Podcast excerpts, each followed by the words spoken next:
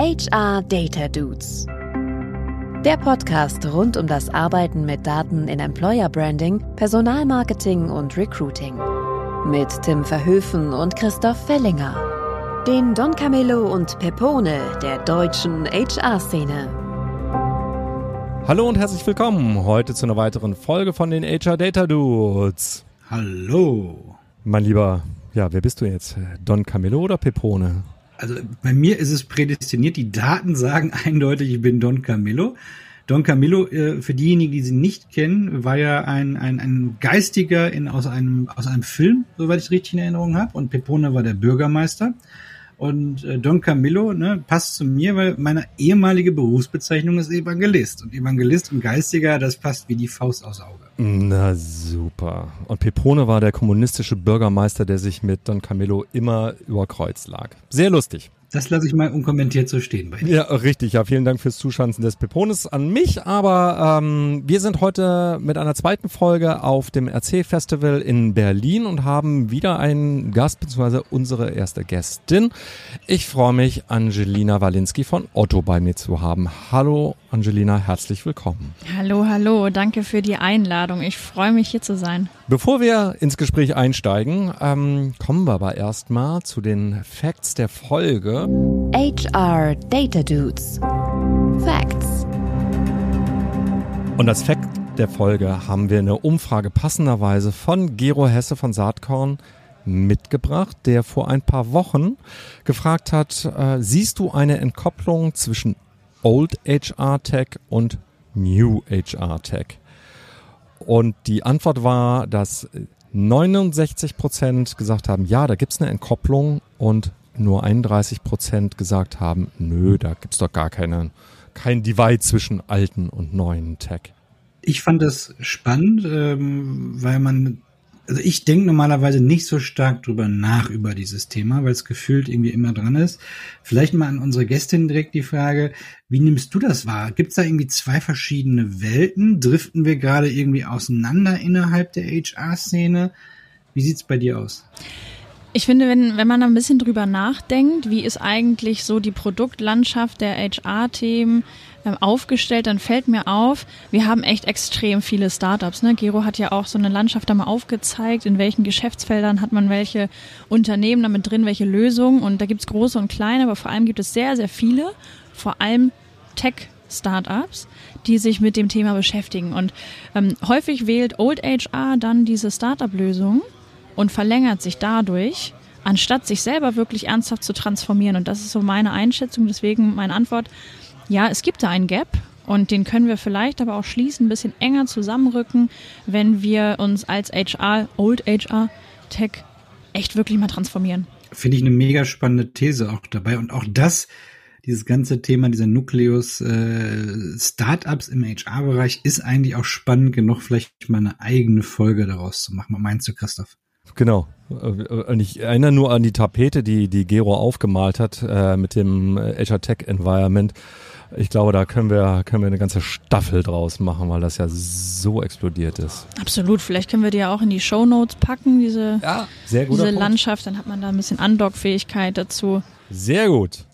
So, bevor wir zur Vorstellung deiner Person in dem Sinne kommen, haben wir wieder unser beliebtes Entweder-Oder-Spiel. Also es ist bei uns jedenfalls beliebt. Wir finden das super zum Vorstellen von Gästen. Das heißt, Tim und ich werden dir jetzt ab und zu so Paarungen vorstellen. Du musst dich für eins von beiden entscheiden jeweils. Die Entweder-Oder-Frage. Angelina, Morgenmensch oder Abendmensch? Absoluter Abendmensch. Remote oder im Office? Im Office. PowerPoint oder Excel? Power BI. Statistiken selber berechnen oder Experten fragen? Absolut selber berechnen. Mit Hypothesen oder lieber explorativ in die Daten? Hypothesen. Mehr Zeit für Datenvisualisierung oder Analyse? Leider Datenvisualisierung, da geht die Freude hin. Ich sollte mehr analysieren. Und die philosophische Abschlussfrage, lieber eins oder null? Eins. Sehr schön. Cool. So, und jetzt aber stell dich doch erstmal selber vor und sag, äh, wer du bist, was du machst und was du eigentlich mit Daten zu tun hast. Danke, genau. Ich bin Angelina Walinski. Ich bin seit ähm, fast zehn Jahren jetzt bei Otto. Ich bin ein ähm, liebevoll, wie ich selber über mich sage, Otto Eigengewächs. Ich habe dual studiert dort und bin nach meinem äh, Bachelor dort im Personalmarketing eingestiegen im Employer Branding Team und ähm, bin dort durch unterschiedlichste Funktionen ähm, schon durch. Ich habe mehrfach den Job rotiert und ähm, Daten ist so das Thema, was mich von Anfang an immer schon begeistert hat. Ich bin hauptverantwortlich einer Kollegin zusammen im, im Duo für das Thema Karrierewebsite und da kommt man früh schon nicht mehr an Daten vorbei. Ähm, da habe ich besonders viel Faszination für. Und jetzt würde ich auch sagen, in den letzten eineinhalb Jahren ähm, ist das noch ein bisschen stärker gewachsen, weil ich viel mit äh, Power BI arbeite und äh, selber einfach intrinsisch merke, da geht ganz viel, wenn man sich einmal reinwühlt und ähm, das eine oder andere ausprobiert. Genau deswegen arbeite ich viel auch mit Visualisierung. Wir versuchen ja auch immer zu erklären für diejenigen, die nicht so tief in der Materie drin sind, was gewisse Begrifflichkeiten überhaupt sind. Jetzt hast du den Begriff Power BI schon mehrmals in den Raum geworfen. Magst du unseren ZuhörerInnen auch kurz nochmal erklären, was ist denn das überhaupt? Na klar, gerne. Also ich sage immer so ein bisschen, Power BI ist eine Anwendung von Microsoft, die eigentlich das PowerPoint für Excel-Tabellen sein kann. Ähm, so vielleicht ja die einfachste Vorstellung. Also ich ähm, visualisiere damit einfach Informationen, die ähm, strukturiert vorliegen und kann mir das dann einfach ja, ähm, zusammenklicken. Das Tool kann noch ganz, ganz viel mehr, aber ich würde sagen, vielleicht ein in seinem Ursprung ähm, ist es einfach eine Anwendung, die es möglich macht, Daten greifbar zu machen, auch für andere Teams, sie mit anderen Teams zu teilen, ähm, sie zu kommentieren, also einfach auch zu kollaborieren mit Daten. Also du würdest sagen, das ist ein sehr, sehr gutes Hilfsmittel vor allem halt, auch wenn man mit Daten arbeitet, ne? Gut zusammengefasst, genau. Es ist ein Hilfsmittel, um Daten auch anderen verfügbar zu machen. Ja, finde ich total spannender, äh, äh, spannenden Punkt, weil äh, haben wir eigentlich noch gar sehr wenig drüber gesprochen. Dass äh, wir sagen, wenn wir, ihr müsst mit Daten arbeiten, ja, aber das ist das eine und das andere ist sie ja so zu präsentieren, dass andere da auch was mit anfangen können. Ich nehme mir mal die erste Frage, Tim, ähm, weil es eine, eine Hamburg-Frage ist. Als alter Hamburger habe ich natürlich äh, schon lange Kontakt auch zu Otto und habe da immer so ein bisschen neidisch hingeschielt, weil in meiner Wahrnehmung Otto im Personalmarketing einfach schon immer oder sehr lange datenorientiert arbeitet. Sicherlich gewachsen über die Jahre und sicherlich auch durch die E-Commerce-Nähe. Aber kannst du vielleicht einen kurzen Abriss geben, an welchen Datenpunkten ihr eigentlich im Recruiting, Employer Branding Kontext, Personalmarketing Kontext mit Daten arbeitet und wie er sie sammelt. Mhm. Ich finde, das äh, Themenfeld ist ganz vielfältig, weil gerade wenn man über, über Datensammlungen spricht, dann muss man sich eigentlich ja erstmal überlegen, welche Quellen ziehe ich eigentlich hinzu, welche Daten möchte ich nutzen und was nutzen wir auch ganz praktisch. Ich fange vielleicht mal kurz ganz oben an. Employer Branding ist ja so im oberen, im oberen Funnel, da brauche ich erstmal alles, was mich als Marke betrifft.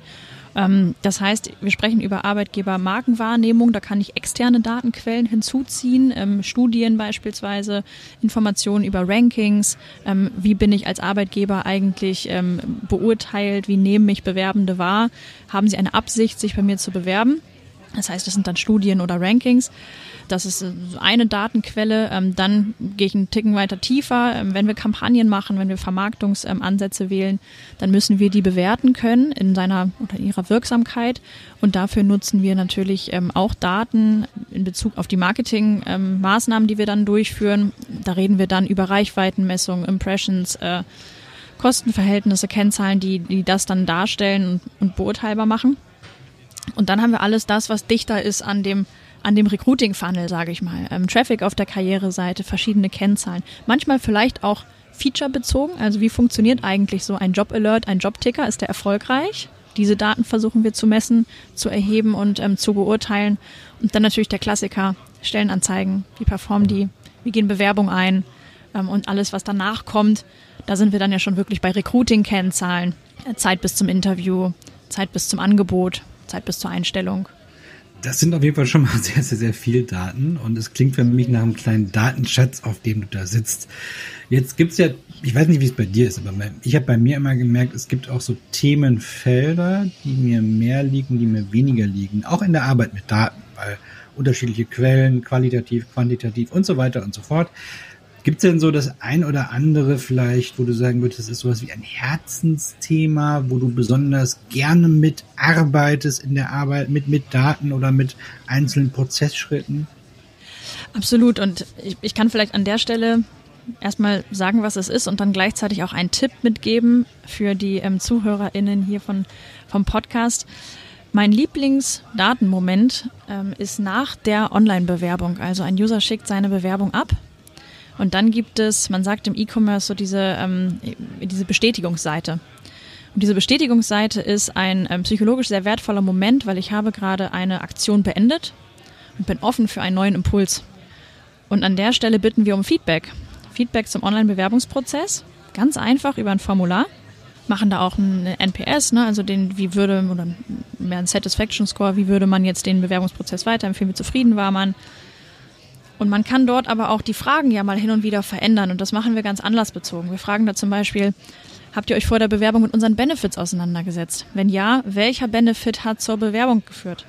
Oder wir fragen, habt ihr Ideen für einen weiteren Benefit, den ihr glaubt, sind hier auf dem Recruiting Festival, der zur Retention führt.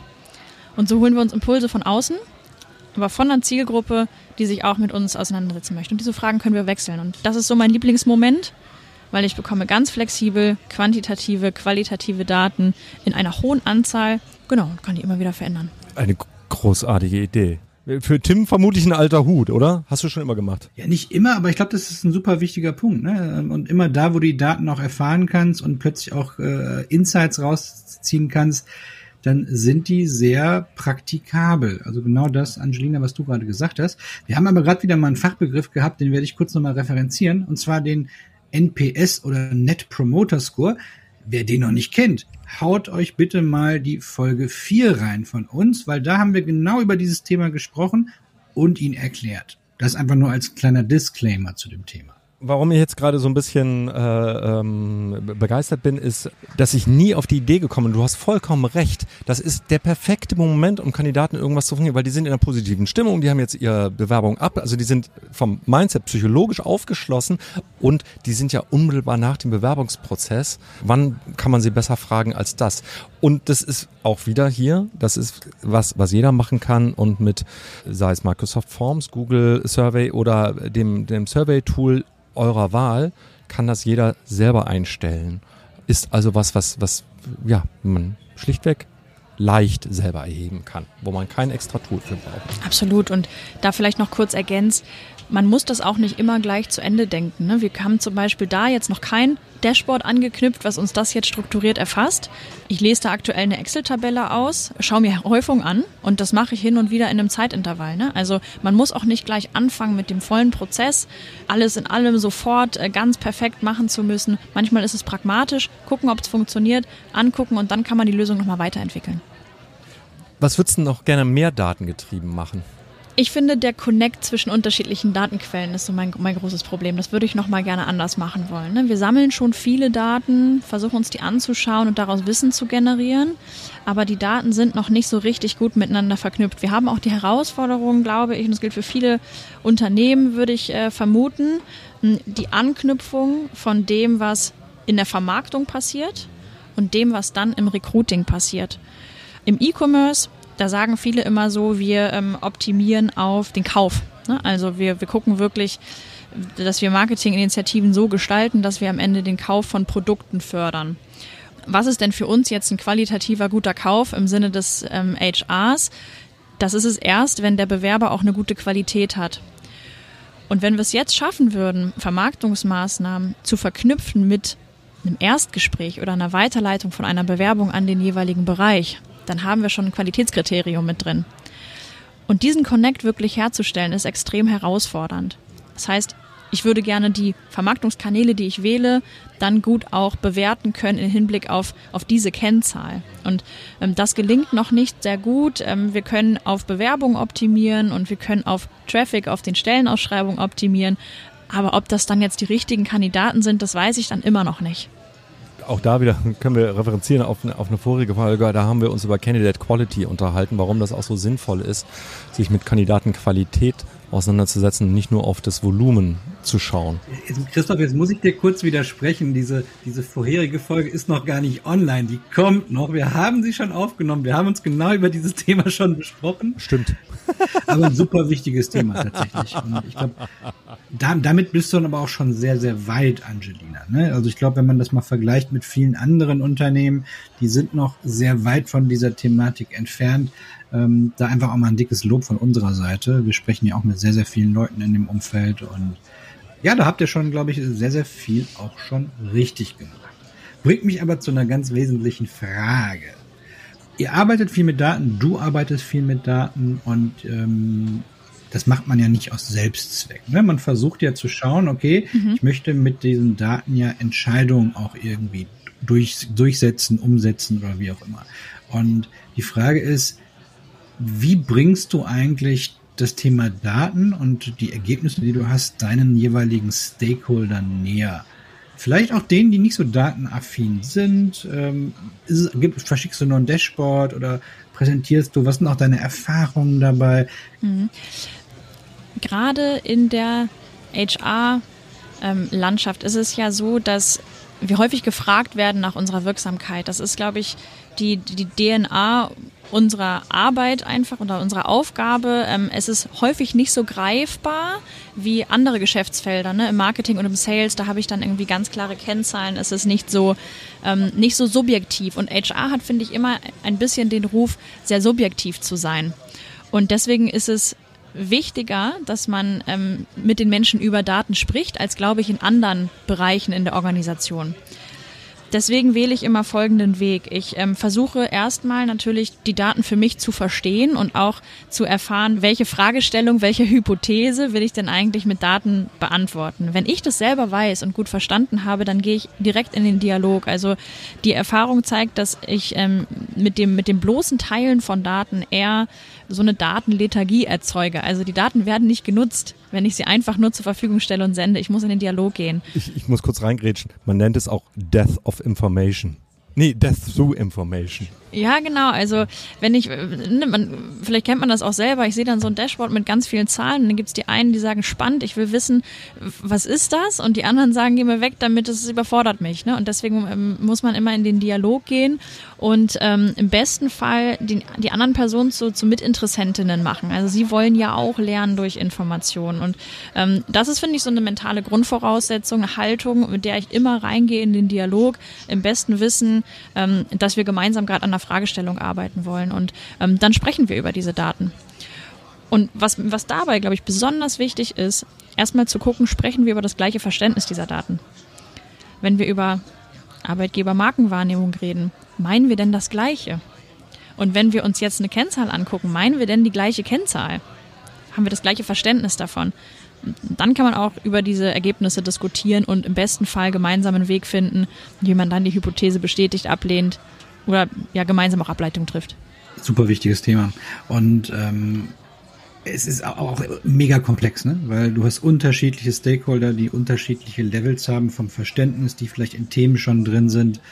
Ähm, ich habe noch was für unsere Show Notes, was dazu ganz gut passt. Und zwar lese ich gerade auch ein Buch über ähm, Data Storytelling, was sich genau damit beschäftigt, auch mit den psychologischen Effekten im Hintergrund. Das packen wir gerne mal rein, kann ich sehr, sehr empfehlen und wird auch Teil des Buches sein, was wir in unserem letzten Podcast angekündigt haben von Marcel und mir, auch dieses Thema mit reinzunehmen. Soweit der kurze Werbeblock. Kurzer Werbeblock, hat niemand äh, so aufgefasst, aber ähm, wollen wir vielleicht kurz mal in die unsere Key Takeaways, weil wir haben, glaube ich, extrem viel spannende Insight jetzt von äh, Angelina bekommen. Wollen wir die vielleicht für uns noch mal so ein bisschen zusammenfassen? Sehr gerne. Die Takeaways. Also mein erstes Takeaway äh, ist tatsächlich dieser Insight so, äh, ja logisch, natürlich kann man gleich auf der Absendebestätigungsseite die Kandidaten was fragen. Wie einfach ist das? Tolles Ding, nehme ich mit nach Hause, ist super.